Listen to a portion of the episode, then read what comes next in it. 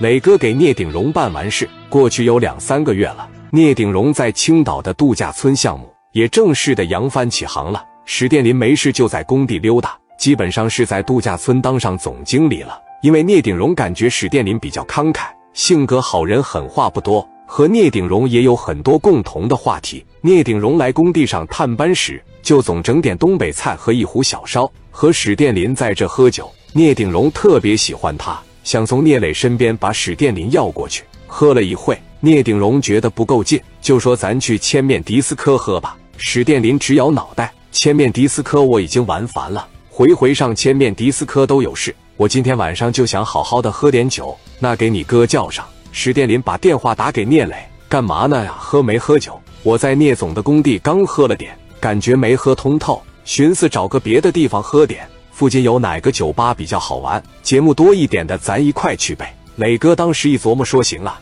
我给你问问吧。”电话一挂，磊哥拿着电话打给于飞。飞哥点名跟聂鼎荣在工地上，两人喝的不太尽兴，想换个别的地方溜达溜达。你知不知道哪里有着挺好玩的酒吧，带点节目表演啥的？飞哥说：“我还真知道一个叫爵士酒吧，最近在咱们青岛附近火起来了。一个小姑娘叫小玉。”每天晚上都在爵士酒吧里边演出，每天晚上很多人奔她去。小姑娘长得清纯，情商高，啥都唱得好，酒量还非常的好。咱给店林介绍介绍。磊哥这一听说行了，晚上咱就一块去。磊哥把电话打给史殿林，你这边就别喝了，你跟聂鼎荣上公司来找我，于飞过来接咱们一块上爵士溜达。史殿林挺期待，因为磊哥给他说了，在这个爵士酒吧里边有个叫小玉的女孩。长得漂亮，情商高，也是电林喜欢的那种性格。史殿林把手机一放下，跟聂鼎荣说：“咱一块去。”开着宾利，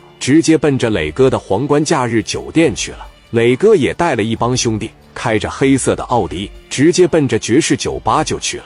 电林在路上就一个劲的问于飞：“爵士酒吧的女孩长得啥样？”飞哥就逗他：“我就不给你说，去了以后你要能相中，给人拿点小费，让他陪着你喝点。”你要是有能力就给人领走，没能力就干看着。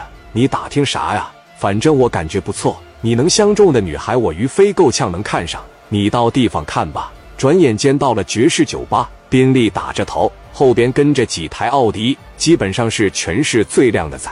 车一停下，这个店长有眼力，见门口一看来贵宾了，马上就往前把门一开。晚上好，欢迎光临，我是本店的店长。磊哥从车上下来了。聂鼎荣从车上也下来了，磊哥推一下眼镜就说：“你好，兄弟，我们这一共有个十四五个人，你看给安排一下子行吗？”飞哥过来说：“这是我青岛两个最好的哥哥，我先给你介绍这个吧，这是我的大哥叫聂磊。”往前一上，两手伸出来：“磊哥你好啊，我是这个店的店主小库你好，这个是咱们青岛的老板聂鼎荣，聂先生也是聂老板，身价早就过亿了，这宾利就是他的。”你好，欢迎光临。今天晚上，磊哥、荣哥能来到我们这个小店里边，真是让我的小店蓬荜生辉。史殿林往前面一上，咳嗽了一声：“你好，问一下子，你们家里边这是带演绎的酒吧是吧？今天晚上喝的不少，就想陶冶一下情操。咱家这唱歌的演员怎么样？